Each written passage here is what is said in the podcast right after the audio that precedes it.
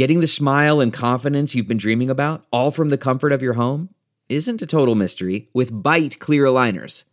Just don't be surprised if all your friends start asking, what's your secret? Begin by ordering your at-home impression kit today for only $14.95.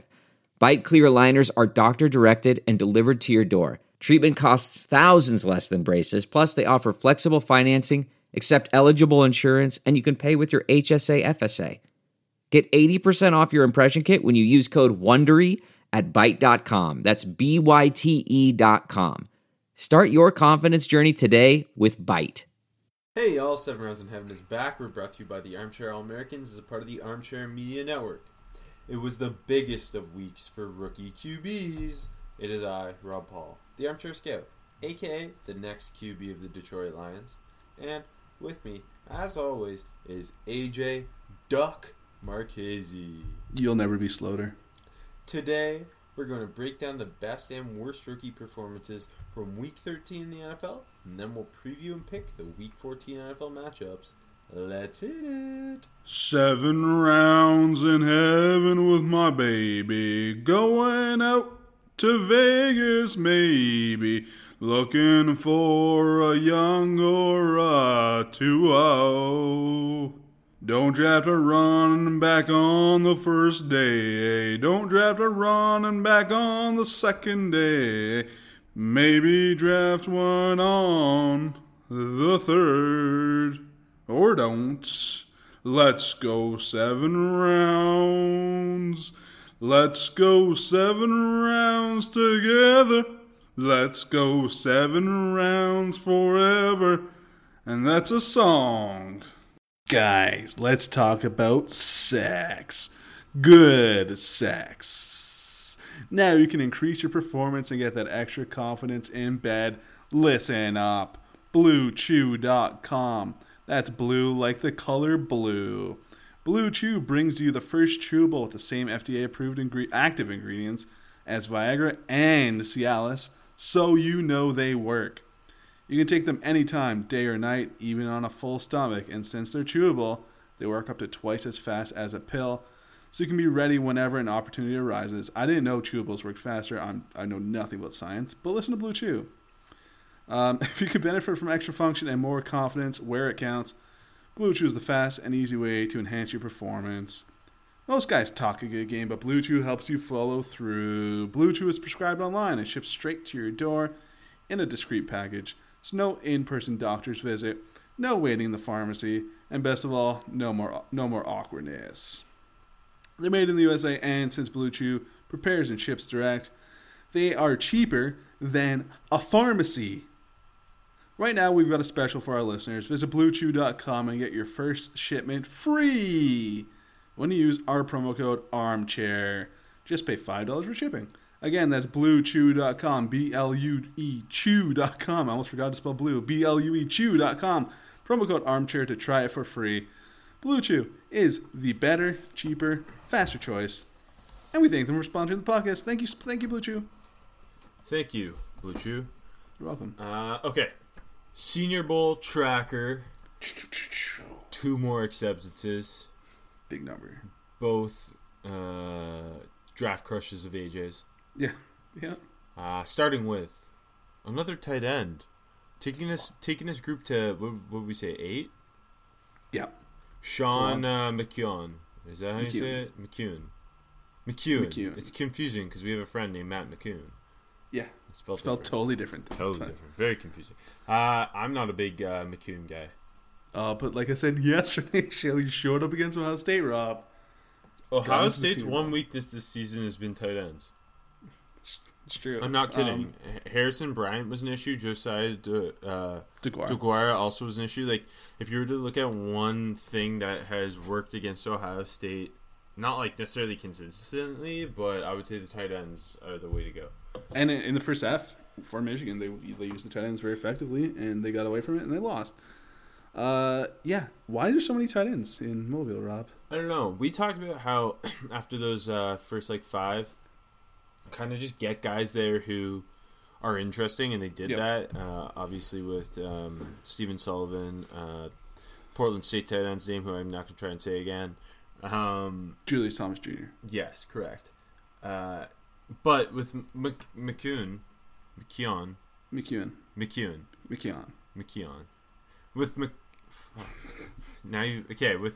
With him, you get more of that classic inline guy who's asked to block a lot at Michigan. So I kind of think that's why he is there. Yeah, I think so too. Is because there's not a lot of those guys in this group already.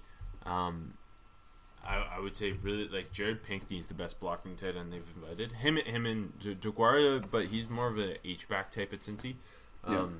So that's kind of why I think he is there, even though he's not the most interesting guy in the world. Not a guy I have draftable on.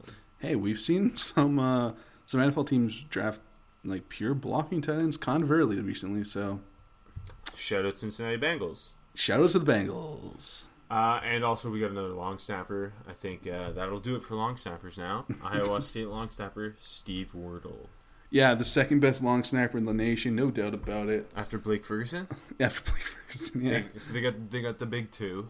Mm-hmm. Ames is a tough place to long snap, and he did a great job over it. So yeah, weather there is kind of all over the place. All over, it's very gusty, the stadium. Sometimes you get the lights in your eyes. Yeah, the Coriolis effect very, very strong in that region. Okay, a couple. That's it for Senior Bowl. A couple East-West Shrine Game guys were added since yesterday's episode. Of note, starting with Utah quarterback Tyler Huntley. I'm pretty excited he got the invite. He's I think one of the more interesting senior guys. Not a big recruit by any means, but I think a good get for them at the East-West Shrine Game, especially if Utah makes the playoff. And like sometimes we like. It feels very different year to year. Like sometimes the East-West Shrine Game quarterbacks are like really lacking. Yeah, and sometimes it's like a solid group. I think Huntley's along the lines with it would be a really good start to a solid group. It's a pretty interesting group already for them too. Like I mean, James Morgan. You yesterday we were talking about Kelly Bryant. You were like at minimum it's still a big name. Everyone knows who Kelly Bryant is, which is totally true. With Huntley, I think you get. I also expect them. I mean. We've only got one from the Senior Bowl so far, so it's hard to say who's going to be available for them still. Yeah. But, like, one of Shea Patterson and Mason Fine, I would expect at the East-West Shrine Game. If not both? Yeah, if not both, sorry. And then with Huntley so far, I think he's the most interesting of the guys there. Obviously a little undersized, but decent arm, nice and mobile. Kind of fits the mold of, like... I would refer to him as like almost like a poor man's Bryce Perkins. And I mean, he's got the big stage ahead of him, Tyler Allen. Like he can only help himself, hopefully. I've got a pro comp of Seneca Wallace on him, so. Oh fuck! Why'd you have to do that, Rob? Now I gotta love him. That's why I love him. I mean, Huntley's he's an interesting guy to watch. He's like kind of thin, not kind of, but yeah, whippy like arm. Whippy arm definitely. And then they also. Which this one's a little interesting because I thought this guy might get a Senior Bowl invite, just because the senior running back class not the best group in the world. They've only added 4 so far. Mm. Western Michigan running back Levante Bellamy, a guy who undersized, 5'9", 185, impressive burst and quickness. Yes, I think has a role in the NFL as a satellite type back. Catches the ball pretty well in the backfield. Had a huge year in the MAC. Yep. And again, just not a great group of running backs at the Senior Bowl already. So I'm surprised he's. Me too. At the East-West Shrine Game, and I think it's a good get. I think he's definitely a guy who is going to make an NFL roster at least. Yeah, I agree. And like, we've seen a couple guys flip already from the Shrine Game to the Senior Bowl, but you got to assume he wouldn't be one of them because we think the last round of invites have gone out. So yeah, but I agree. I thought he would have been in Mobile. And then we already talked about. How Shaq Quarterman, the Miami linebacker, will be at the East-West Shrine Game. Joining him will be Michael Pinkney, his teammate. Another guy who was like had more hype than I think the substance. Just the tape didn't match the hype. Yeah, agreed. I have an undraftable on him, but I mean a big name for them to get. Yeah, more of an old school guy. Aggressive. I don't think he has the chops to hold up in coverage or anything. But again, good ad for them. And then kind of surprising, but then when you look at how many safeties have already accepted the Senior Bowl invites, it makes sense that Miles Dorn's going to be at the East-West Shrine Game. He's a guy some people really, really like. I have like a late day 3 grade on him. Mm-hmm. I think he's a very strong tackler, more of a box safety type who needs to improve fluidity and feet and coverage. But another good name for them to get. It feels like they've just done a really good job of building the roster so far. Yeah, I kind of like it because a lot, to me so far, it's been a lot of, obviously the Senior Bowl is going to get the best of the best. Yeah. And then the East-West Shrine Game is kind of getting like a combination of big names and interesting like group of 5 prospects. Mm-hmm, mm-hmm. And then the NFLPA Bowl is just eating up all the FCS guys that kind of matter. Like it's done, and I mean they also like we talked about them getting Calvin Throckmorton yesterday. Even, like I like that each bowl kind of knows what to be targeting. Like, you know what I mean? No, yeah, agreed. So all three rosters look good this year, man. Yeah, no, I'm very happy. Can't wait to be at the Trop again. Always at the Trop. Reporting live to you via podcast. Yeah. Live pod. Okay, and we also got 2 more declarations. The most surprising so far, Maryland running back Javon Leak. I mean, we got no tape on him yet, so hard to really speak to what he looks like in terms of being a prospect. Yep. But big play backup running back to Anthony McFarland. Kind of surprising both of them went pro. Yeah. Kick return ability. Yeah, that's kind of the thing that caught both of our eyes. 3 kick return touchdowns over the last 2 years. Averages like 26 yards per return. I when he declared, I told you, this reminds me of when Kareth White did the FAU backup running back to Devin Singletary last year. Makes a lot of sense. Yeah, it's both backups to bigger name prospects and both kick return upside. But yeah, I mean, I don't want to speak too much on Leak right now, but this feels like it's going to be one of the largest surprises in terms of declarations. Mm-hmm. And then we also got UCF wide receiver Gabriel Davis. That's an interesting one, Robert. Yes, and I watched a little bit more on him today. Yeah. Not only like 6'2", 212, good size.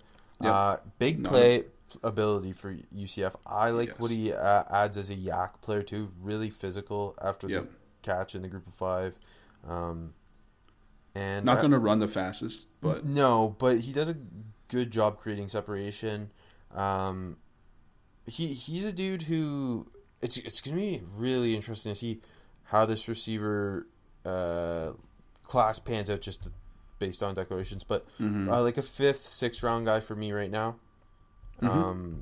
Kind of am surprised. I know there was mumbles that he would declare, but I'm kind of surprised he did, just because UCF's kind of obviously got a good thing going in terms of being a highly recruited or scouted group of 5 school, and Mackenzie Milton potentially being back next year. Yeah, and I mean Dylan Gabriel at quarterback could look good this year anyway.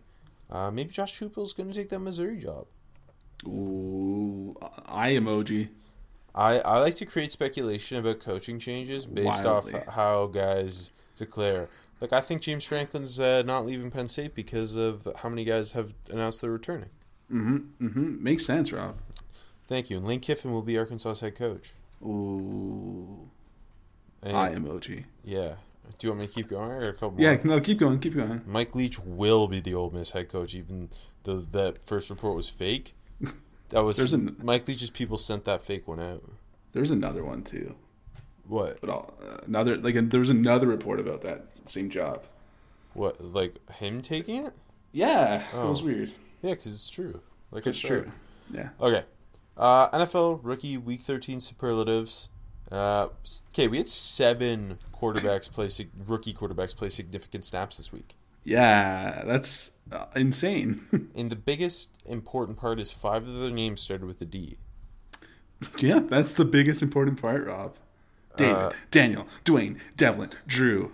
Wow. Did you practice that? Yeah. Good to know. Okay, let's start with just in order of who played first. And, of course, David Blough played first. Yeah. Almost took down the Bears, threw for 280, 2 scores, a pick.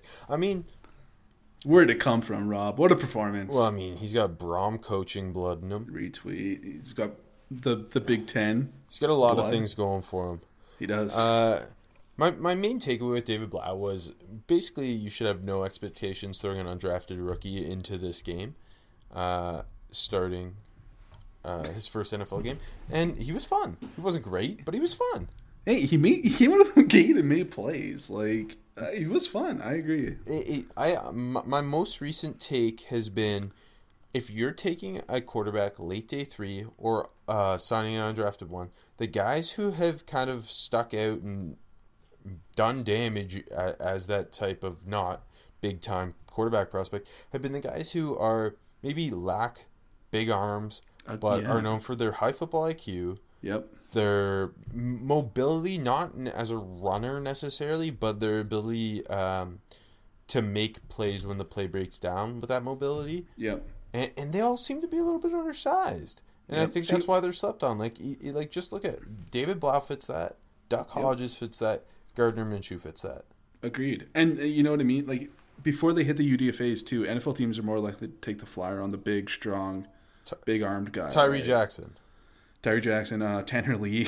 Like those guys. Because their physical upside is so impressive that you think, if we can develop this guy, he's got all the physical tools to be an NFL quarterback, of course, and then they sleep on the guys who lack some size, maybe lack some arm, but they've got the tools to be backup quarterbacks, like a Chase Daniel. Yeah, and exactly, I love Chase Daniel, but like I think the reason is it's easier. Like, you think someone's going to be able to get Tanner Lee in the room. He's a terrible quarterback. No offense, Tanner, but like, I can't believe he was drafted. He shouldn't have been drafted, but you take him because you're afraid of losing him to someone else. But like a guy like David Blough, you know you can kind of recruit in the UDFA process. You know what I mean? You're afraid of someone else jumping on trade with the Browns for him.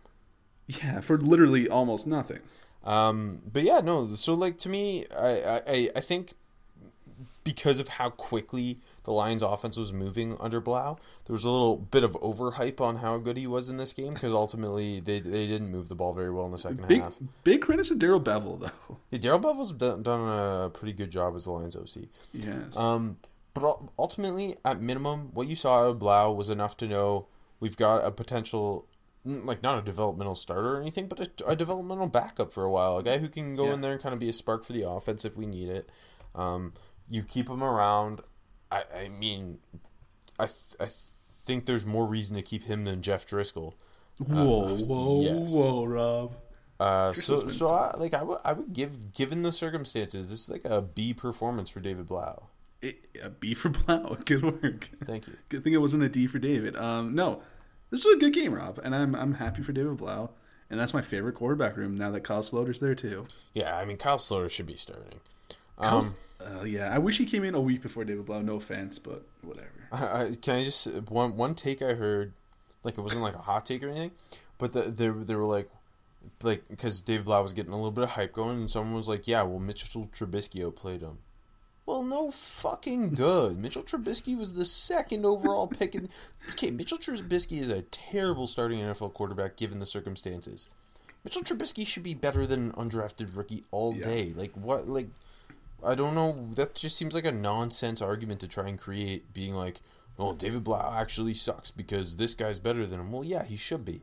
Yeah, I'd rather have David Blough and Solomon Thomas than Mitch Trubisky. Spot the lie. It seems like a strange combo of players to want, but okay. Because he was the next pick. No, I understood, but like, you flex it. Like, Solomon Thomas is a bust as well. Yeah, and it was a joke. Wait, what'd you just say? Mr. Trubisky might be better than Solomon Thomas. Yeah, I mean, positional value-wise, let's not talk about this. It's going to make us sad. I mean, Solomon Thomas should be a three-tech, but hey. The Patriots are going to fix it. Yeah, they will. Okay, the next rookie QB we saw was Daniel Jones of the New York Giants in a beautifully pleasing-to-the-eye game against the Packers in the snow.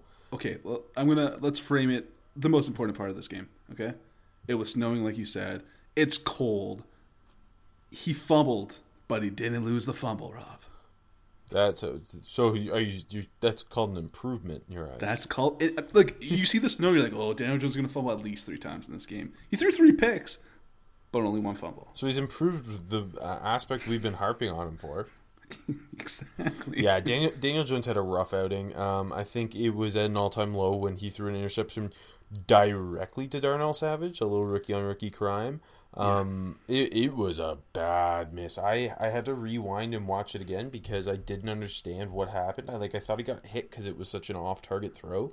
I didn't even realize there was a receiver in the vicinity because it was, so over and behind, straight into Darnell Savage's chest. The start of the game was fine. Yeah, it was. Just all fell apart. He started the game and it wasn't anything special, but it was a game manager type. Yeah. Kind of role, and then as David Blough. Yeah, and as the game went on, and the Packers didn't really pull away until the fourth quarter. Yeah. Mm-hmm. And but yeah, as the game went on, he just couldn't get it out of his own way. He took some big hits. He's battling a high ankle sprain now, and Eli Manning's going to start on Monday Night Football, baby. Although this all seems fake and planted by Big Manning, Archie. Yeah, Big Manning. It goes deeper than Archie and Cooper. Oh, and Archie has one of the worst records on Monday Night Football ever. It was 0-9. That was impressive that you pulled that out of your head. They showed it on Monday night because of Kirk. Oh, I just assumed it was a stat you kept in your head. The other one was Joe Namath, a New York connection, Rob. This is all coming together. Okay, I think we're in too deep, and Roger Goodell is going to give us a call. He's knocking on the door. But yeah, Daniel Jones has just been a turnover machine this year. We've talked about it. I think he can be a Ryan Tannehill-level quarterback, but... You mean a top 10 quarterback? Yeah, apparently. But they need to surround him with weapons. They need to build the offensive line. They need to get the right coaching staff in there, and the right offensive coordinator, and the right GM. Everyone says Ron Rivera is going to be their head coach. So, you know what? They've gotten decent contributions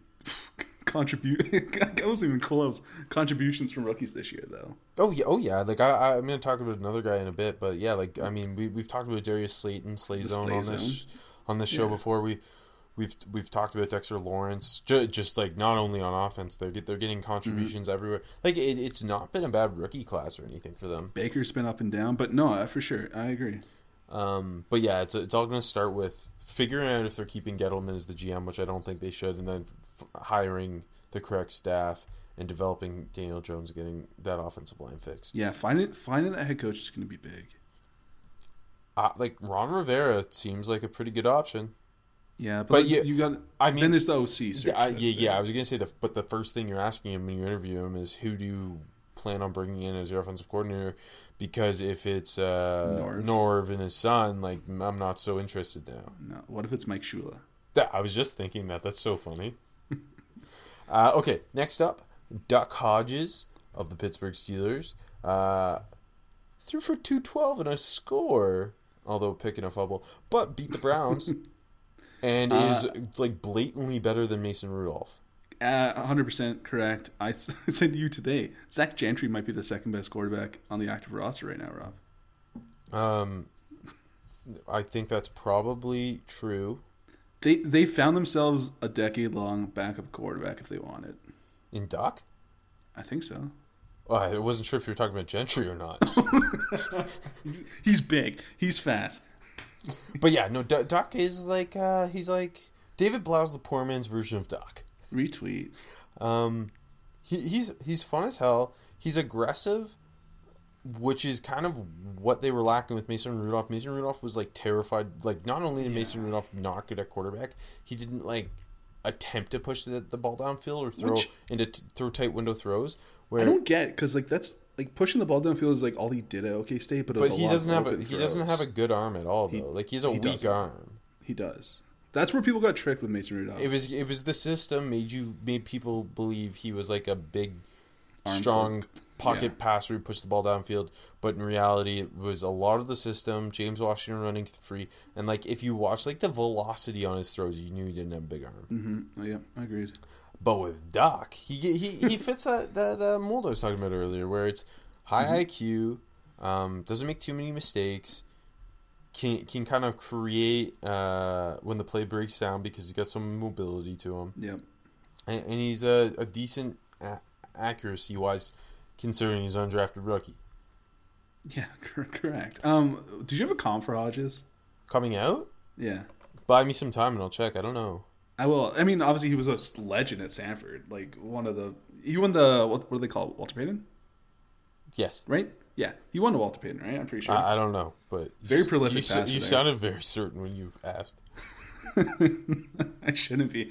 And, like, I think that maybe that's another mold. A guy that put up numbers and... Or at least threw the ball a lot and looked good doing so at a smaller school. Also, another thing that kind of fits this mold we're riffing about here is leadership qualities. Yes. Not to say, like, Duck Hodges is well liked by teammates, clearly. Aaron Murray was my pro comp. I love that. Thanks. And you know how I felt about Aaron Murray 10 years ago. He checks all those boxes you just mentioned. He does. Just entered the league at the wrong time, baby. See, and I'm stupid. Our big debate going way back, I like Zach Mattenberger, and he was I fell for the big arm and the size. But not you, Rob. Yeah. Okay. But yeah, Duck, like, I mean, him and James Washington Hunt together. He's better friends with James Washington than Mason Rudolph is. It doesn't make sense. I mean, it does make sense, but it doesn't make sense. Okay, next quarterback. Dwayne Haskins. Obviously, Washington was able to hold off the Panthers because Kyle Allen just doesn't know what's going on late in a game. Haskins threw for 147 yards. Nothing spectacular from him. It was mainly them just ground and pound with Darius Geis and Adrian Peterson. What a game. I'm so happy Darius Geis started to look good. He's an NBA rookie. So it's true. Yeah, Haskins, like, I wasn't very impressed again. There was one throw where he navigated the pocket at a high level, and I think it was he found Terry McLaurin for a first down, and it was kind of like the one throw to me that stood out. But, again, similar to Daniel Jones, but even more so because Daniel Jones has a much higher floor, right now at least. They need to surround him with help and get – this new staff is going to be so key to developing Haskins. This year's basically a wash for Dwayne Haskins, but I think you'd like to see a little more, right? Of course. Because, like, other than that one, remember the one big throw from like 3 weeks ago that was called back? Yeah, to McLaurin. Yeah, other than that, there's nothing that's really stood out in my mind this season. No, not at all. I agree with you. So I mean, again, the situation is just a shit show, but still, you'd like to see the flashes at least once a game. Hey, back-to-back dubs. That's true. He's a winner. Okay, Gardner Minshew obviously came in against the Bucs in relief of Nick Foles, and then they named Minshew the starter for the rest of the season, which I think is the correct move, and I'm a little bit surprised they did it just because they feel like a stubborn team. I am too, but I respect the move. Me too. Threw for 147 and a touchdown with a pick against the Bucs. I mean, I guess you're finding out for the rest of the season, is this guy really the future? Do we need to be drafting a quarterback? It's smart. They're stuck with Nick Foles anyway for at least one more year. Yeah. So, at minimum, these are your quarterbacks going into next year. I think, personally, I would want to be firing Caldwell and Doug Marrone. Agreed. Maybe even Tom Coughlin. Agreed. So, I think, again, with a lot of these guys, it's about getting in. That's why I hate the idea. I mean, it's different because Minshew wasn't a first-round pick or anything. But I hate the idea of giving your GM and head coach so many chances that now they're drafting this rookie quarterback, throwing him into a horrible situation. They're both gone by his second year, and it kind of stunts the development of him, unless they get lucky and hire a Sean McVay, like what happened, obviously, with the Rams and Jared Goff. I clean house in Jacksonville. I would too, for sure. I said that after last year. And there's a lot less pressure for them in terms of Minshew being a hit or not, because obviously he's a 6th round pick, no one expected. At minimum, with Minshew, they have their backup forever. Absolutely, at the very least, or like a back end starter, right? Yes. So, but I mean, the miss with Nick Foles is disastrous. But I mean, if they're gonna go full clean house rebuild, they can get out in a year anyway. Yeah. That it makes it less bad that they're not a compete now team. No. But, I mean, they were supposed to be. Not this year, but you know what I mean. Yes. In theory, they were supposed to be. And I think that a reason to get rid of Tom Coughlin is, like, part of Tom Coughlin's thing is, like, discipline, and this team has been so undisciplined. Anything but, yeah. That's why I'm surprised that he has cut Doug Marrone. Yeah. I think they should clean house. Top to bottom. Anyways. Yeah, so, I mean, Minshew came in and sparked them a bit. I'm glad they named him the starter. Was a kind of a bad situation to just throw him in, so hard to evaluate him against the Bucs in this. But we've seen enough of Minshew that we know that he's capable. Yes. And then Kyler Murray had, I think, what I would say is his worst game of the year. You know, lost to the Rams. Threw for 163, a pick, ran for a touchdown. He came in as questionable for the game, I believe, with the ankle injury. Obviously, 6 sacks on him too. Yeah, like it was just kind of, they were just dominated from start to finish. Yeah. I appreciate people after the game. He was asked if the injury had anything to do with his poor play, and he just owned it and was like, "No, it's just that was me playing poorly." Basically, put nothing on the injury. So I think that was obviously positive. Again, with Kyler Murray, we've seen enough to know he's got all the talent in the world. Like, I'm not worried about this one game when I've seen a handful this year, and they've got this thing churning in the right direction with Cliff. They just need to build an offensive line, get more weapons around him. Easier said than done. Yeah. But they're one team that's going to be, I think, the most interesting to see what they do with their top 10 pick. Yeah, agreed. And like this was just a rookie performance, and like the team got steamrolled top to bottom. It's not like you put this one on Kyler Murray, really, right? Yeah, no, totally agree. And then finally, I think the most exciting of the rookie quarterbacks, Drew Lock. Now, the numbers aren't great or anything. Threw for 134, 2 scores, threw a pick, just 4.8 per attempt. But he was a lot more electric than those numbers. Agreed. He gave them something at quarterback they haven't had this year, an aggressive passer who was able to make plays outside the pocket. Yeah. That was like the most impressive thing to me in this performance for Drew Lock was how often he got out of the pocket and how effectively he threw from there. Yes, he was like... I loved seeing him like manipulating his arm angle and whatnot to make throws on the move and outside the pocket. And poise performance from him too. Yes, and obviously he led them to a game-winning field goal, which made it even more exciting. He just instant like I went into the game being excited that he was playing because it's like it gives us a real reason to watch the Broncos. And then getting that type of performance, because right off the bat, he was getting into it. Yep. And he threw that deep touchdown to Cortland Sutton. That was really impressive. What a catch, yeah. And it was just, for the first time this year, I was excited watching the Broncos offense. 100% agree, yeah. I'm really glad because a couple of weeks ago, it sounded like they didn't want to be playing him as a rookie. I'm very glad they changed their mind there because... it wasn't some like dominant performance, but it was such a pleasant game to see him play. And if they find out the rest of the season that this is the guy they want to develop and build around, that totally changes what they could be doing with their top 10 pick. Obviously, there's speculation that they would go quarterback again this year potentially, but now you're seeing Locke. I think they're all invested in Locke, and that's why he's playing. Absolutely. I'm glad he is, and I'm glad he looked good. I just want to see more of him. Yes. Okay. That's enough of that. On to our rookies of the week. I think it was a hard week to pick I don't think there was a clear offensive rookie of the week. Slim pickings on offense. Yeah. Defense... Both were hard to necessarily pick for different reasons. Not a lot going on with the offense. Tons of playmakers on defense. Who'd you end up going with for offensive rookie?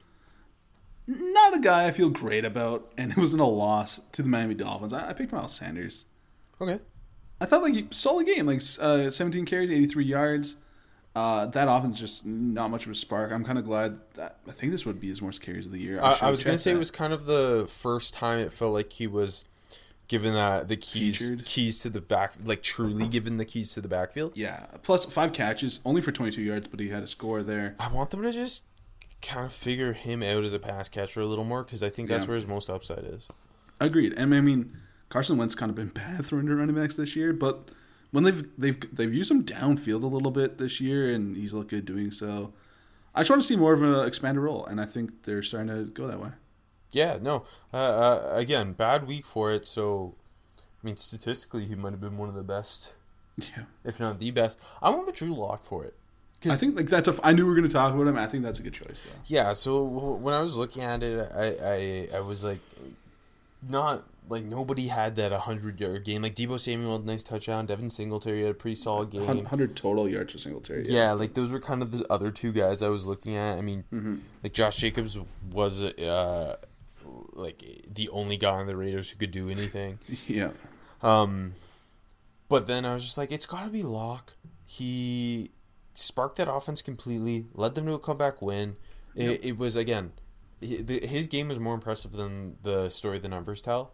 And then he also, I had to put some respect on his name because the game-winning drive was built upon him doing the old Joe Flacco is an off-target deep ball to draw the defensive pass interference. Like, Joe taught him that.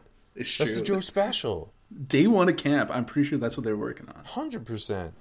Joe quickly realized, Locke's got an arm, eh? Let me teach him the old trick. Remember when Joe had an arm? Joe still has an arm. He just doesn't use it. Yeah, actually, I don't.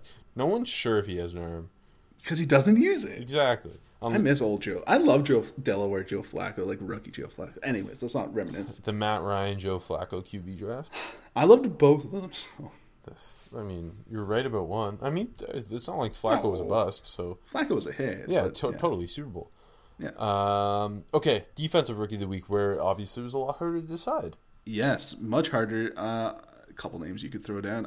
My number one pick, Ed Oliver. Okay, I was really interested because I'm going to throw out the couple guys who I assume you were contemplating around too.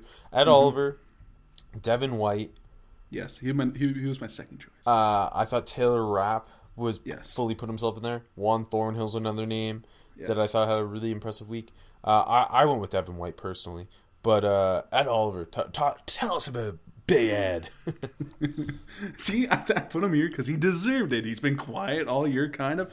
Showed up at Thanksgiving. Got that second helping of sacks, baby. Yeah, I think people were over the top criticizing with Ed just because it wasn't showing up week to week in the stat box. Mm-hmm. But this game, he really unleashed his abilities as a pass rusher. Had the strip sack, picked up another sack. One was like just him not giving up on the play. Working to the outside, getting to Dak. That was the strip sack, right? Yeah. And then the other one was just him dominating. Who was it? Who's playing right guard right now for them? Zach Martin? Was it Zach Martin? Or maybe left guard? It was left guard. It was Suafilo. I thought it was Xavier. Yeah, that's why I was like, it was because Connor Williams tore his ACL earlier in the game. Yeah. Sucks. Anyways, dominating Xavier Suafilo. By the way, big miss for me. I liked him a lot. And then a couple of good run stuffs from him, too. You didn't have to admit that. I know, but I'm a humble person. Okay. But yeah, big run stops too. This was I think the full Ed Oliver coming out party. Yes, I agreed. And both runs, one was kind of just there and he made a one-arm tackle. The other one showed off the athleticism a little bit, working down the line. And I think we're starting to see the real Ed Oliver. Yeah, I'm excited to see that defense against Lamar Jackson, the Ravens offense this week. There's a lot of fun matchups this week. Yeah, there is. Let me tell you, little. This is called a tease. I picked eight dogs. Oh, that's a big tease. I know. Okay, for me, I went with Devin White for defensive rookie of the week. 7 tackles, 2 pass breakups, a pick, return a fumble for a touchdown. Yep. Okay, so I threw on this game. The Bucs kind of just dominated them Jags pretty quickly. After the first 3 drives, they just kind of took over. White was, I thought, very impressive in coverage. The pick was a bit of a gimme, but looked good in coverage, on top of that as well. It was just all over the field. He brings so much energy to their defense, involved in so many plays. I think the exact guy they drafted, it was a little early for my liking. It's hard to, in my mind, to justify taking an off-ball linebacker that early. Yeah. But he's giving them exactly what they wanted and needed, and I think he's, over the last couple of weeks, since he came back from the injury, 2 games into that coming back from that, he's taken his game up a notch, and I think he would be, if the season ended today, in the top 5 for defensive rookie of the year. Has any rookie been better than him over the last 3 weeks? Really putting me on the spot here. I know, AJ, but Nick you don't Bosa. Need to. Oh, you don't need to answer. Just Nick Bosa. It's close though. It's an argument. I think Devin White over the last 3 weeks has been significantly better than Devin Bush. Yeah, agreed. But the point to be made is, what a not a turnaround, but what an ascension for Devin White, turning it on the last couple weeks. Yes. Stuffing the stat box. The Bucs are a really weird, interesting team because they're fun to watch. But they're not good. But they're not bad. They're not some horrible team or anything. Jameis is always going to be fun because he's going to flash all that upside and then throw three picks or whatever, and the receivers are unstoppable. And, like, this game was super weird, too, because they barely used Evans and Godwin. It was a lot of O.J. Howard for once. Yeah. So, yeah, I just really enjoy it. Like, for a losing team, the Bucs are enjoyable. And Devin White has made them even more enjoyable. Agreed. Okay. On to worst rookie of the week. Who's your worst rookie of the week, AJ? Going back to Thanksgiving. Uh-oh. So sorry to Caleb McGarry, who just got beat like a drum. Yes. Cam Jordan had 4 sacks. Yes. I felt bad. Marcus Davenport had 2 sacks, not all on him, but the line as a whole gave up 9 sacks. Yeah, Trey Hendrickson got involved. Our boy McGarry was the clear worst of them. Yeah, like nobody played well, but he like Cam Jordan was just moving him the second half. Yeah. Because Cam Jordan plays both sides, obviously. Like they move him around. He'll play like standing up, 4-point stance, everything. But then that second half, I think they quickly found out like Caleb McGarry just couldn't handle him, so he just like kept. I swear he was a lot of 2-point stance and just getting after McGarry. Yeah. He just to be honest, he shouldn't be on the field. It was. Like, because just thinking about how we felt about him coming out of Washington, we both thought, first of all, not a first-round talent. Not a first-round pick. Like, late day 2, early day 3 for me, at least. And a guy that, like there was some potential there, but he needed time. Yes, like, athletic upside, big size, but kind of a technical mess who needed a lot of development, and he was immediately thrown into the fire, and it hasn't worked out. Like, he's also the correct answer for not ready to play this week. Yeah. Oh, definitely. I put him there, too, but it's just a double stuffing of Caleb McGarry. I also put Daniel Jones here, just because it was... yeah. But, I mean, he was your best rookie because he improved his fumbling. Exactly. But, yeah. Anybody else for worst rookie? No, I don't like being mean. I know. Primetime star. Kind of a weird week, if you don't include the... I did, because I just wanted to get this guy in. Okay, cool. I didn't, and my pick is meh. But I went with DK Metcalf on Monday night. Fumbled again, which I wanted to bring up. A little concerning? Strange. Yeah, so I don't know. That's 3 major fumbles now. One was just a complete blunder in the Ravens game. Like, what the fuck happened there? One was a great play by who was it, Tart, I believe? I can't remember. It was Tart. In the Niners game. This one was just like a plain old fumble. But anyways... outside of that, good game. Lots of like beating guys off the line. Yeah, that slant I tweeted out. Follow me, Rob Paul NFL. I didn't know you tweeted it, but I was going to reference that slant. So the one you tweeted, Rob, that was impressive. I thought like, are we ready to say he's been the best rookie wide receiver? No. Okay. What? I'm not saying he like. Someone he's like second better, but I'm not ready to say he's like definitively. No, I didn't say definitively. Oh, there's an argument. Like it's him, Deebo Samuel, Terry McLaurin. Yeah. Would you put anybody else in that conversation? Not really. No, Hollywood's next. I think those 3 in particular have just stood out. Then it's what Hollywood, AJ Brown, I guess. Yeah, actually, I'd throw AJ Brown in there 4. I don't know. I think he's not quite. Maybe he's close. AJ Brown's had game like basically the same season that DK Metcalf's had. A little more consistent from DK, though. Not really. No? AJ Brown's not fumbling every other game. No, I mean consistently showing up. Not. Well, I mean, AJ Brown. It's. I'm not knocking AJ Brown. I said he's like the next guy. I feel like you're letting your pre-draft thoughts cloud your judgment here, and your Seahawks bias take over. Like AJ Brown has over 600 yards. That's correct. Yeah, like he's been good. I'm not saying he's not good. I just think he's in that conversation too. Fair enough. For me, I put it all over here just because my choice for rookie of the week was for me it was Devin White and Ed Oliver, just like for you, and I figured I put Devin White and then I can stick Ed Oliver here because I'm a hack, and it wasn't a true primetime game, but hey, no, but it snuck into like 7:00. Yeah, so is that 7:30? See, I guess it depends on your definition of when primetime truly is. 8:00 to 11:00. Oh, that's very solid in your mind. I mean, 7:00, you got the wheel on, you got Jeopardy. See, wait. On the West Coast, do they call like 5:00 primetime? I guess not. Is there no primetime games? Thank God we don't live on the West Coast. It would be so strange. What do you do when it's like 8 p.m. and Sunday Night Football's over. I don't know, but they seem to like it out there. Well, I think it's nice that you wake up and it's on. 10 o'clock is too early. Like, for you don't have to wait for it. And then I guess in theory, if I had a family, like I could do things on Sunday nights. Yeah. Like, is that why they like it? But the kids go to bed soon. I mean, it would be nice to not have to but I stay up I'm gonna stay up till midnight anyway, I guess. Yeah, exactly. But then the kids are in bed. Okay, for the old people, it makes sense. Like West Coast for the olds. Okay, I guess. Okay, no. Hear me out. Saturdays, you can go out. And you can watch college football all day and go out and not miss anything. I think that's the big advantage for us youngins. I'm glad I spent my Ed Oliver primetime talk to talk about time zones.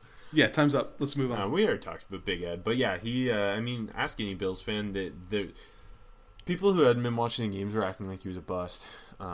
People who had been were rightfully saying he isn't. And then it all came together for him in this game. I'm ready to see him against Lamar Jackson. Okay, underwhelming performance. I did an old combo here, Rob, because I didn't have one that really stood out to me. I'm going to combo Mecole Hardman, only having one catch for 9 yards against the Raiders. Not like he needed to have a monster game in that game because they just blew the fucking doors off. But he's quieted down the last couple weeks. Yeah. Had a solid return, like 32 yards or something like that. But yeah, a little quiet. I want to see him step up again. And along the same tracks, Hollywood Brown. But again, the game plan just didn't really involve him. I think part of it is we're spoiled by the way both of them started. Well, that and the other receivers we were just talking about being so impressive for rookie receivers, which the position's normally it's not an immediate translation type of position. Yeah. So seeing so many guys immediately make a big impact kind of spoiled us that we're waiting. We want to be seeing more from some of the other guys, and I'm going to talk about a couple more still even. Mm-hmm. So I think that's part of it. But and then like you said with Mecole Hardman and Hollywood Brown, they both kind of got off to not like huge. Well, I mean Hollywood some big games, but Mecole Hardman not necessarily big games, but big play a big play game. Yeah, exactly. I think that kind of increased what we were expecting out of them. Yeah, I'm not knocking either one because again, it's just the way the Ravens play the game is a lot of tight ends and obviously a lot around the football. Lamar only had 109 yards passing, so yeah, and Hollywood had 1 yard. So. For me, I went with a different receiver here. Deontay Johnson for the Steelers. Okay. Just 14 yards against the Browns. Had a drop. Was just inconsistent. How do you feel about his season as a whole? There's been flashes where I think he's been promising, especially considering what some people thought about him when they took him. Yeah, and you were one of his bigger fans. Yeah, because he fits the mold of what Pittsburgh's with the receivers they drafted and developed in the past. Yeah. But just underwhelming in terms of with Juju out, with James Conner out, just needing somebody to step up. And James Washington definitely did for them. Obviously, he had that huge touchdown catch from Duck. But just a little bit underwhelming. I didn't think he played that well. He hasn't played. He had a stretch of games where he was starting to really come on in the last couple of weeks. It's kind of cooled down. So I figured same thing. And then I also put Noah Fant here. Okay. I figured we had to talk about Noah Fant somewhere. Yeah, he didn't play very well. No, and he hasn't been playing very well. Yeah, he dropped a touchdown from Drew Lock. He just he struggled with drops. He's had some big plays this season where it's obviously promising. He had that big, I think 2 different big yak touchdowns. Yeah, the one 3 catch for 115 yards in a game or something. Yeah, so there's and again tight end even more so than receiver is a position that doesn't immediately translate, especially when you consider the type of tight end weapon he is and just obviously the inconsistencies with their offense as a whole and whatnot. So I'm not worried or anything, but they really need him to step up because opposite Cortland Sutton they're not getting much from anybody. No the drops are worrying, but other at least he's putting himself in position to get passes. I don't know, to be positive, but it's he's having an Eric Ebron type of start to his career. He needs to get to another team. And then score 16 touchdowns. Yeah. Okay. Who's looking like a hit for you?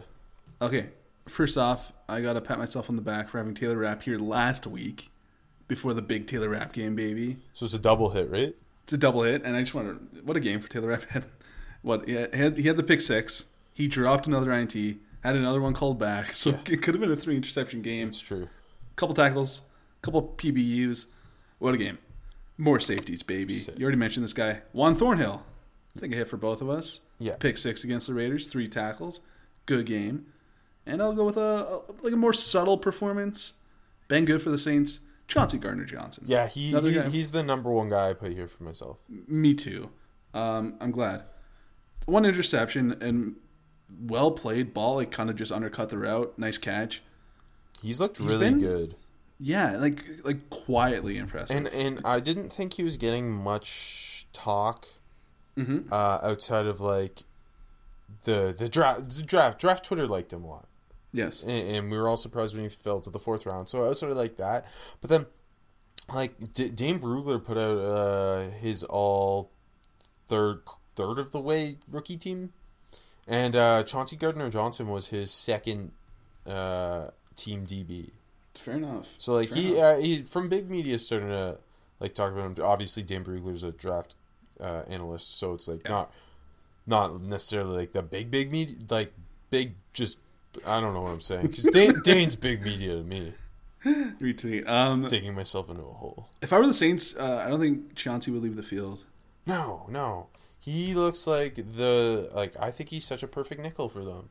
Yeah, anywhere. Like he's very versatile. Yeah, that also helps too. Yep. I put him, and I also put just another nickel. Julian Love for the Giants. He was their best. He was the best player for them against the Packers. I'm glad he's another guy that slipped a bit too. Yes, and he was just he was making a lot of plays against the run. He had 7 tackles, but he just kept. It felt to me watching them. The defense didn't have a great game, but again, a lot of the points came in the 4th quarter. And he, to me, was just the guy who just kept making plays on defense and kept standing out. When they've got all these guys they spent 1st-round picks on, and like obviously Leonard Williams a 1st-round pick too. Like there's lots of 1st-round picks on that defense, and none of them are really standing out. The 2 guys who I kept catching my eye were Julian Love and Grant Haley.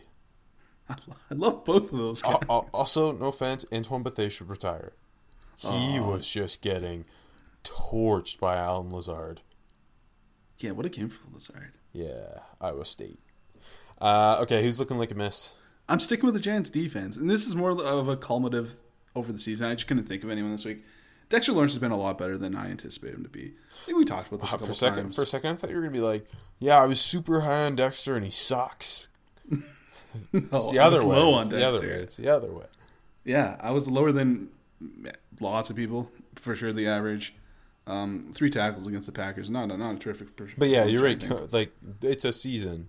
He's been consistently pushing the pocket all year. And I was like, you're going to draft a nose tackle dude in the 1st round when, like, Jeffrey Simmons went after him or whatever. Like, I'm like, come on. You know what I mean? But no, he's been solid. I mean, everything you can ask for out of a nose tackle. Yes. I put Jerry Tillery here. Okay, he's my needs to step it up. So, because we've talked about it before. He's not given a ton of consistent opportunities, but when he is, he's not doing much. And I think obviously that's part of the reason he's not given more opportunities. Yeah, and like he's a guy I was so extremely high on. Well, me too. Where it's like I didn't think he'd come in and be a world beater, but like I thought he could come in and make some flash plays. He's done nothing. And he's playing like between, I looked, it was like 30 to 50% of the snaps, so he's not. Like it's enough to be making plays. Exactly. And like, okay, so he's my needs to step it up. I'm not ready to call him a miss. I know. It's hard. You just have to. It's content. I'm just trying to sell this podcast. It's only 12 tackles in the second half on the year. Yeah. And it's not like he's played in every game. He's played decent chunk of snaps. I think he's better than his stats, but it's like time for him to really, really, really, really, really start showing up. Yes. Bigger and more consistently. My needs to step it up is J.J. Arcega-Whiteside. That was mine a couple weeks ago. I mean, he had a touchdown. Yes, he did, but my main takeaway was when I tweeted out that DK Metcalf slant route. Yeah. I don't know. why so many Eagles fans started tweeting at me or quote tweeting me and saying this is the guy we should have taken. Yeah. But they were not happy. And just when he's been on the field, he struggled with route running. I think 2 weeks ago he ran a middle of the field hook, and Carson Wentz threw an interception, and like to the naked eye, like it looked like it was a bad throw by Carson Wentz, but it was because Arcega Whiteside started hopping his route and like just wasn't in the right place, and it was completely on him and not on Wentz. And just little things like that, he isn't nuanced, and we knew that about him. Like, he wasn't some great road runner. What we knew about him was size, jump ball ability, red zone threat, just could be a big red zone playmaker potentially, but he just has really struggled to create separation and run routes. Like, did the NFL just, like, miss, or, like, did they just overthink DK Metcalf? I don't know. I don't understand. Like Andy Isabella went before him, speed, but like really, like I mean, it's hard for fast. Like because we were both so high on him. He was your receiver, wide receiver one. He was your receiver one. He was my receiver one. We were just both so blatantly high on him that like I feel like I can't understand it. Like Paris Campbell went over him. Like that's whack. JJ and like for me, I was too high on JJ. I'll admit that. Mecole went above him. Like these guys you see bits with, but like AJ Brown went over. I'm not gonna bitch about that one, but like the other ones, it feels weird to pass on DK Metcalf. At least with Mecole Hardman, he fits the mold of like the Hollywood Brown type, and the Tyreek Hill stuff was coming around too. Yeah, but Paris Campbell's a weird one, and JJ's a really weird one too because it's like. In theory, not like they're not the same player whatsoever, but in theory, a big body receiver. Yeah. But yeah, no, I don't know. I'll never understand it. And like with the Cards, I don't know. Maybe they took. Some people were really high on Isabella though. I was high on him too, and I mean maybe they thought like Butler in the fourth would like just be DK. I don't know. In hindsight, it's like the receivers played out so different in the draft than how we had them ranked. Yes. And in like as that draft was taking place, I was like so baffled, about it. Receiver's my favorite offensive position to evaluate, and in that moment, I was like, maybe this isn't for me. I was just like, but now I know I should be an NFL GM. Exactly. Okay. Who do you have for not ready to play? I said Caleb McGarry this week. That's fair. Who else do you have? I've got N'Keal Harry. All right, yeah. He was awful against the Texans. Yeah. He has not been good. He can't separate. No. He ran a horrible slant. It was a bad throw from Brady, but his horrible slant was part of the reason the pass was intercepted. He just doesn't look ready to be on the field right now at all. Hey, I like Harry. I like JJ. I like Dandy. So maybe it's not for me either, but I like DK the most. Yeah, so at the end of the day, you just flex that. I'm still smarter than the NFL, yeah. Correct. Okay, best day 3 rookie? Speaking of being kind of smart, a tight end I liked went to Indy. Was terrible. But he's producing for the New York Giants. Where's Caden Smith coming from, Rob? Oh, where's Caden Smith coming from? You know what's funny? I was watching the Packers-Giants game, and I saw Caden Smith catch a pass, and I was like, who the fuck is that tight end? Like he had a good game last week too. I didn't key in that it was him. Because I remember last week he did, like, because we were joking about it. But then I just like it's not in my head that he is on their team. No, because obviously it was a 49ers draft pick. Yes, he was like, is that Kyle Boss? What's going on? I think they found their next Kyle Boss. He looks like a good second tight end after Evan Ingram. Kyle Boss was sick. Kyle Boss was really... I love Kyle Boss. 6 catches, 70 yards in the snow against the Packers. The one on the sideline... Daniel Jones likes him as a safety net. Yeah, they ran like a tight end screen to him too. Like it's so weird. And then he's looked good. It's really weird. I'm in on it. Good blocking too. I'm in on it. I'm very in on it. It's just funny. I think I was before the combine, I was so lofty on Caden Smith. I'm going to pull it up and not admit how high I was on him. Okay, well, you pull it up. I'll talk about my day three guy. Go for it. Drew Tranquill. Every week he's just like all over for the Chargers at linebacker. He looks like a potential long-term starting off-ball linebacker for them going forward, especially when you consider like Thomas Davis getting up there in age. Yep. Denzel Perriman's been battling injuries and inconsistent play. Like, I think Drew Tranquil's kind of like the true off-ball guy. Kazir White's that like athletic hybrid type, and then Uchenna Nwosu's like pass rush hybrid. Yeah, like they're the two opposite types of hybrids. I like those three together, and Tranquill was just making a lot of plays against the run for the Chargers against the Broncos. Like 7 tackles, I think, in the game. Yeah, and I love Drew Tranquill. Me too. Just he's high energy. He was one of my favorite players in the class last year. Me too. And like I thought, I caught some flack for having him as a top 100 player, but I'm feeling pretty good about it right now.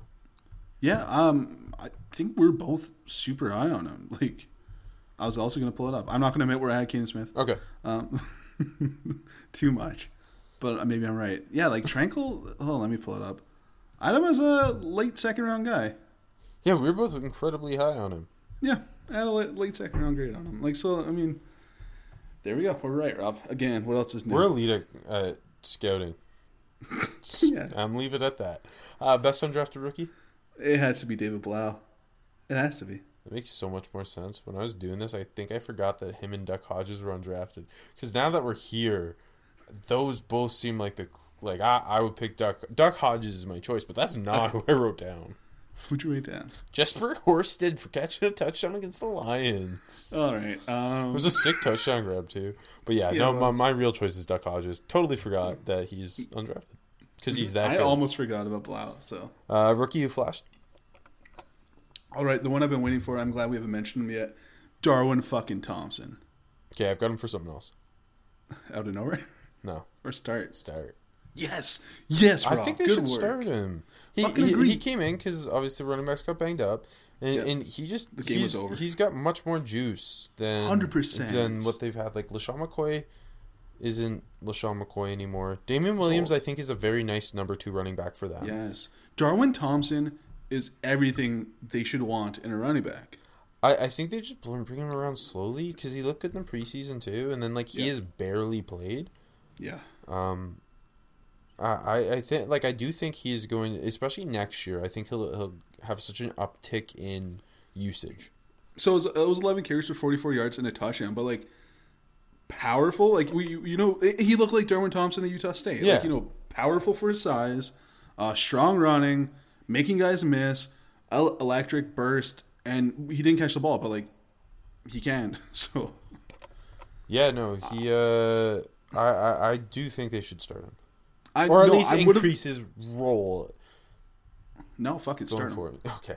I would have put him there too, but I put him at work. He flashed. Okay, you already mentioned Juan Thornhill and Taylor Rapp. I put them down for here. Yeah. But I also put 2 Titans defenders. Jeffrey Simmons. He is a guy who, if we had outplayed the box score, he would probably be in it pretty much every week. Yeah. Because he's affecting the game, but it doesn't show up necessarily in the stat box. Yes. He was giving Glowinski somehow. He got through Quentin Nelson at one point. He was creating, he was pushing the pocket and just clogging up the inside run for the Colts. And his teammate, Imani Hooker. Yeah, I'm glad we finally bring up Imani. It's been a really, are we still elite at scouting nickels / safeties? They don't play him enough though. They don't. And I mean, it's justified just because they have so much depth. They're getting production from Ty Smith. I don't know. They have a lot of depth, and they do, and we knew that when they drafted Hooker. Yes, but he's looked good when on the field. I think he's gonna be their Pat Chung in the future. Just compared to because Vrabel's obviously a Patriots guy. What was I gonna say? Dane Cruikshank blocked a field goal, so that's another hit for us as a safety / DB. Yes. But I swear it was a huge week for rookie quarterbacks and rookie safety / nickels. It was, absolutely. Out of nowhere, Rook? An undrafted guy. I was worried you were going to have him for UDFA. He just made one massive play on Thanksgiving. Shy Tuttle, baby. Oh, yeah, he stiff-armed Matt Ryan to hell. Stiff-armed him to the ground. For cop. at the interception. I mean, I can't believe you don't have this guy, Travis Homer. I was thinking, but I had to get Shai Tuttle in. Just a special teams monster. Travis Homer had the fake punt, direct snap for 29 yards, and recovered the fumble. Travis Homer's been good on special teams for Seattle. Hey, that's a hit for me. I'll take it. Seattle has, honestly, they're kind of weird, and I think one of their goals in this draft was to get better on special teams because they slipped in the last couple of years. Obviously, they drafted Dixon last year. Yeah, everyone's trying to hear Seattle special teams takes. Shut up. It's about rookies. Yugo Amadi's been great on special teams. Homer's been good. Cody Barton's been really good. There you go. Rookie talk. I'll split Sean Murphy Bunting here. Obviously, he's not an out-of-nowhere guy, but to me, it was an out-of-nowhere performance. He had his best game of the year by far for the Jags. Picked up pass, broke up a couple more. He just looked so much more confident in coverage, and obviously a big, nice sign that they're getting some flashes out of him, and obviously we've talked about Jamel Dean a lot. We have to say his name. Yes. So it's nice that they're finally starting to get these high draft picks spent on DBs to pay off. Look, they have to. They've picked so many guys. Okay, my start the rookie was Darwin Thompson. Who'd you have? All right. Will Grier. Okay. I mean, I'm not going to disagree because I think you're right. Yeah. Allen, we know isn't more than a backup. Ron's out, obviously. It's time to see what you have everywhere in the organization, okay? You're talking about keeping Marty Hurney. He drafted Grier in the third round. Let's see Will Grier. Why not? Third round pick, man. Like, I know. I completely agree. I know you do, but like, because I think Kyle Allen's bad at football. The sack was so fucking bad. Like Kyle Allen, you're like you feel good about him as a backup. Like sure, you figured one thing out, and you haven't had a good backup in like since Cam Newton showed up. But you drafted Grier. Let's see what he can do. I don't think it's gonna be good, but let's see what he can do. Agreed. I don't know. It makes me upset, Rob. No, it doesn't make me upset, Rob. What? Betting with my bucky, unless I lose. I don't know about you guys, but for me, a game is 10 times more exciting when I'm putting my money on it. Sometimes I have a gut feeling about a matchup, and sometimes I'm just betting on my team because they're my team. Regardless, whether you've been betting for years, actually, honestly, just bet against your team. It's a win-win. Whether you've been betting for years or you're ready to play for the first time, my bookie is your best bet this season. You know what? If you're the kind of guy who likes to bet a little and win a lot, and who isn't that type of guy, try a parlay. For instance, if you like a couple of the big favorites this week, parlays are perfect because they let you bet multiple games together for a much bigger payout. So if you're going to bet this season, do the smart thing and go to mybookie.ag because no one gives you more ways to win. Between the football, the NFL season winding down, the championship weekend in college football, the bowl season, MLB futures if you want. It's almost opening day, I think. Their offseason is so short. NBA and NHL is in full swing. College basketball is in full swing. It's a great time to get off the sideline and get on the game with my bookie. If you really want to support your team this season, don't just sit on the sidelines. Get in on the game. I didn't even know I was going to say that. With mybookie.ag. And if you join right now, my bookie will double your first deposit. All you got to do is use promo code CHAIR to activate the offer. That is promo code CHAIR. To double your moolah. Visit mybookie.ag today. You play, you win, you get paid, and it's time to get paid and make our picks for week 14. We both went 8-8 last week. I know that spoilers, Rob. I started 6-0 though, and then it was all downhill from there. Shouldn't have said that. I know. So use AJ's first 6 picks this week. Yes, and then don't use the rest. I win on Thanksgiving every year. That's my thing. Anyways, nice. Speaking of Thanksgiving, it's a Thursday, but it's not, and the Cowboys are playing, and they're in Chicago, and Dallas is -3. Yeah, I'm going to take the Cowboys. Agreed. I don't want to, but I would feel worse taking the Bears. I think Jason Garrett's clearly on his last legs, and this is a do-or-die type game. If they drop this game, like I think that seals the deal for him as the Cowboys. Like I don't think Jerry would necessarily fire him in season, but like in Jerry's mind, he's done at the end of the year. He'll be coaching somewhere, Rob. True. They need to rebound. Mitch Trubisky sucks. I don't think Matt Nagy's been a very good coach. This is Cowboys' do or die moment to kind of prove if they're going to win this division. Like they should win this division. They're going to win it at 8-8, but they need this game. Yeah, the Eagles don't want to win it either. I like that the NFL didn't give them the mini bye week and they just give them Thursday to Thursday. I respect that. Yeah, I'm taking the Cowboys too. I agree with you. The Eagles or the Cowboys got to show up eventually, right? Correct. I don't know. Maybe. Two good football games. Baltimore's in Buffalo, which didn't look good to start the year, but now it looks like a really fun matchup, and the Ravens are -6.5. Okay. I think the Ravens win this game. I'm taking the Bills to cover the spread. I respect that so much. I was so close to doing so. I'm not doing so, but I like your pick. I think that the Buffalo Bills keep saying one word at the time. Although the 49ers couldn't contain Lamar on the ground, and that was the difference, but they did hold them to 20 points, obviously, and cover the spread. I think the Bills have a similar type of defense. The Bills will be at home. Bills don't have the same pass rush upside, but they have more ability.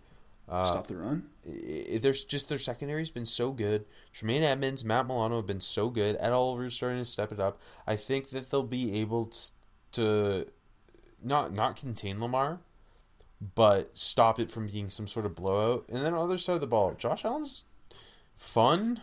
Like, he's not great, but he's not bad.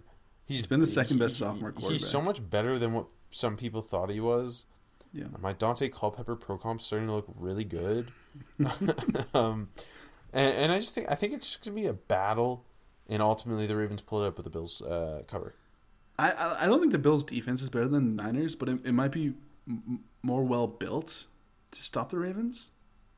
Is that fair to say, or is that stupid? I just think they're better coached. No offense to Robert Saleh. Yeah. I think Sean McDermott's one of the best defensive minds, and Leslie Frazier is one of the most underrated defensive coordinators in the NFL. I think neither of them get enough credit. I know McDermott, like, it's all Sean McDermott, but no one talks about Leslie Frazier, though. It's true, yeah. And on the other side, Brian Daboll has been one of the, I think, the last couple weeks, one of the most impressive offensive coordinators for the Bills. It's almost good for Buffalo that they're flying on the, like, these coaches are flying under the radar, because it would suck to lose one of them, right? Oh, definitely. Anyways, I am taking the Ravens to cover. I just think it's going to be a little too much for the Bills, but I think this is like a 7-point game. I think they just squeak out the win. So yeah, that's what I think too, but just a little less than 7. I respect it. Washington at Green Bay. The Packers are -13. I mean, I look silly now for you picked Washington last week, didn't you? I did, yeah. And I couldn't believe it. I was baffled. You were right. Kyle Allen sucks. But this is against Aaron Rodgers. Allen Lazard's uncoverable. The difference for me in this game is Dwayne Haskins has really struggled. The Packers can key in on that run. They have a talented secondary with Adrian Amos, Darnell Savage. How many times is Haskins going to get sacked this week? Like, Zadarius Smith is going to go to town. Preston Smith's going to go to town. I just think that's going to be enough. Like, they're not going to be able to put up points. Like, it's going to be like a 24-6 win for the Packers. Like, I don't trust the Packers, but I don't think Washington's going to be able to score. I agree with you. I'm taking the Packers. Especially honest points. If it's snowing in Green Bay again. Yeah. Broncos at Texans. Houston's -9.5. I'm going to take the Texans. Me too. I think Drew Lock obviously was impressive last week, but the Texans' defense has been playing better football lately. Yes. Bradley Roby was impressive against New England. He was. It's a Bradley Roby revenge game. Cole Anthony's out here taking like half-court threes. Respect. Ohio State's dominating. Sorry. But yeah, Broncos' defense won't be able to slow down Deshaun Watson in this offense. This is like, to me, this is a game the Texans should cover the spread. They're coming off that big game against New England. Show the world that they are a true contender. Just blow out the Broncos. Fuck, everything you're saying sounds like it's going to be a letdown game now. If this was in Denver, I would take the Broncos plus the points. But it's not, so I'm taking Houston. Another great game, man. Niners at Saints. New Orleans is -2.5 at home. Yeah, the Niners and Ravens just playing good teams all the time. Yeah, it's cool. I'm going to take the Niners. This is a tough one, man. I'm taking the Saints. But I don't feel good about it. The Saints' offensive line is banged up. Drew Brees hasn't been like the true Drew Brees this year. Yeah. Their offense runs through Michael Thomas. Robert Saleh, the 49ers defense, and Robert Saleh, like, they key in on him. Richard Sherman's one of the best corners in the NFL still. I think the pass rush is going to be able to get after Brees some. And Fred Warner's been probably the best off-ball linebacker in the NFL this year. Yeah. And then other side of the ball, I think it's gonna be a low scoring game. I don't know if that's. I was about to ask you. was about to ask you that, actually. That's funny. Yeah, like, I think some people might think it's the Saints, lots of points. No. Like, I think this is going to be like a 20-17, similar to the Ravens-Niners game, which I know it was a messy game, but that game just felt like a playoff game. It did. I swear to God, I was just thinking that. I agree. It's going to be a low-scoring game. And I pulled up my phone and checked the under, the total, because I like the under. Guess the total in this game. 44.5. 44. Well, that's close. Well done. So Vegas is a little on it. They see a low-scoring game. But, yeah, I can sniff the under. I'm taking New Orleans. Just say the Niners. That's my reason. Fair. Bengals at Browns. Cleveland's -8. The Bengals got their win. I'm going to take the Browns. The Browns, I don't understand what the Browns are. They look like they're going to blow out Pittsburgh, and then they lost. Yeah. This needs to be, like, Baker Mayfield has been playing better football lately. He has. They just need to do something. It's such a letdown of a team. This is the shitty Bengals. Just go blow them out. Fire Freddy though. I think the Browns win, but they don't cover. I don't trust them. Fair. No, it's fair. It's a lot of points. Andy Dalton's back. He's semi-capable. I don't trust him. I'm going to take the Bengals. Andy Dalton's better than a handful of starters in the NFL. Yeah, exactly. Carolina at Atlanta. The Falcons are -3. I always take the interim head coach bump. So I'm taking the Panthers +3. Perry feels ready to go. It's not his first time being an interim head coach. He knows how to get the troops fired up. They all love Ron Rivera. They're all going to be playing hard because they miss Ron. They're going to put an end to Dan Quinn as a head coach in this game. I was just thinking that, like, how cool. I mean, it's sad, and I shouldn't say it's cool. How cool would it be, like, for a team to fire their coach, go into another team, division team, beat them, fire their coach? Yeah, no, very cool. People getting fired, losing jobs. It's not cool, but it's kind of cool. Sorry, Dan and Ron. I'm taking Atlanta because of Kyle Allen. Not really, but what if Ron becomes a head coach somewhere and hires Dan as his DC? Okay, well, I'd be all in. I know you would. I respect both of them. Anyways, Detroit in Minnesota. Vikings are -13. Mike Zimmer's going to go off on David Blough. Retweet, yeah. And the Lions' defense is horrible. And even if Dalvin Cook doesn't play because of the shoulder injury, I don't think it's going to be fine. They're going to be fine.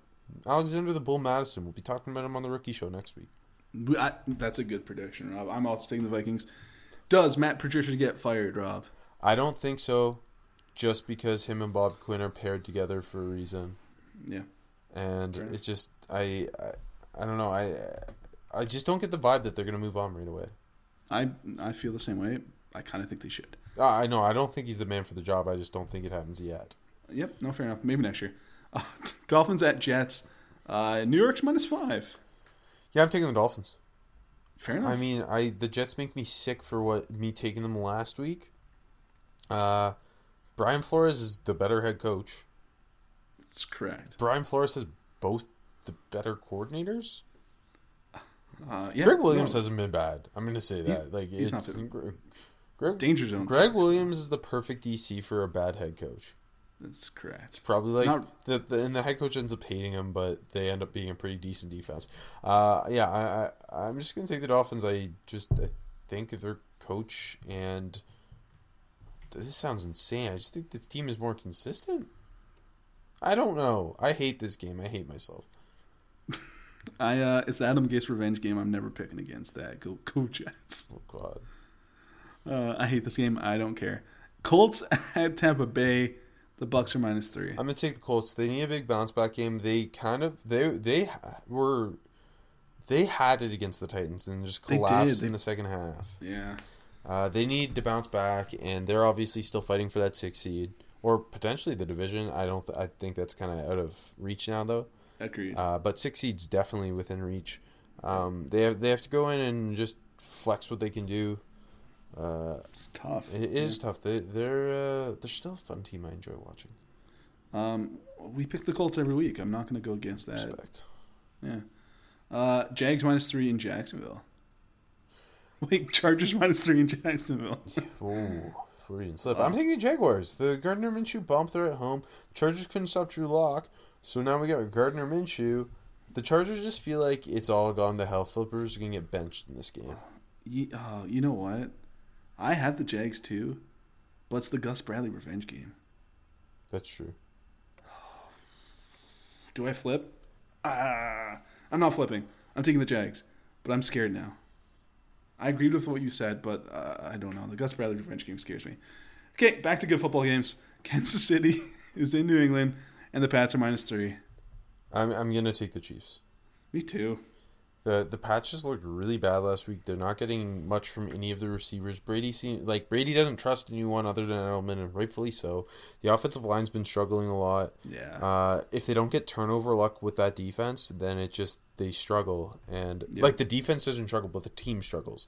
Yeah. And it's Pat Mahomes. It's the Chiefs' defense has been playing better football lately. I think Chris Jones is gonna have a field day. I'm ready to see the Patriots lose 2 in a row. Yeah, I mean, if the Chiefs start scoring, I don't think the Pats will be able to keep up. No. Taking Casey. Steelers -2.5 in the desert, playing the Cards. I'm not picking against Duck or my Steelers. The Cardinals' defense, their pass defense, one of the worst in the league. Duck's going to put on a show. There are no pawns in the desert for the Duck. Give me the Cards. Bounce back game. This defense is too good. I think they're going to give Kyler Murray a lot of trouble. Yeah. Oh, yeah, I think it's gonna be like a close. I think it's a fun 425 game. Like I won't watch it. Like I will because I'm a Steelers fan, but like, oh yeah, that's if the Chiefs what? If the Chiefs, I was gonna say if the Chiefs Patriots weren't on, this would be the clear choice of the three. Oh yeah, 100%. Okay, yeah, I just wanted you to say that. Thank you. Because I mean, next game is Titans -3 in Oakland. I kind of hate watching both those teams. I'm gonna take the Titans. Ryan Tannehill's playing pretty decent football. They have a good game plan. Derrick Henry's been explosive in second halves. Their defense is like quietly quite solid. Yeah, I don't feel good about it, but I'm taking the Raiders. Fair. Game points at home. I don't know. They've kind of fallen apart, but it's kind of an interesting game. Like I don't want to watch it, but it's interesting. There's lots of storylines, kind of. Sunday Night Football. Speaking of storylines, Seattle's -1 in LA playing the Rams. Rams had their biggest game of the season. Todd Gurley finally looked healthy. Their passing game kind of came alive.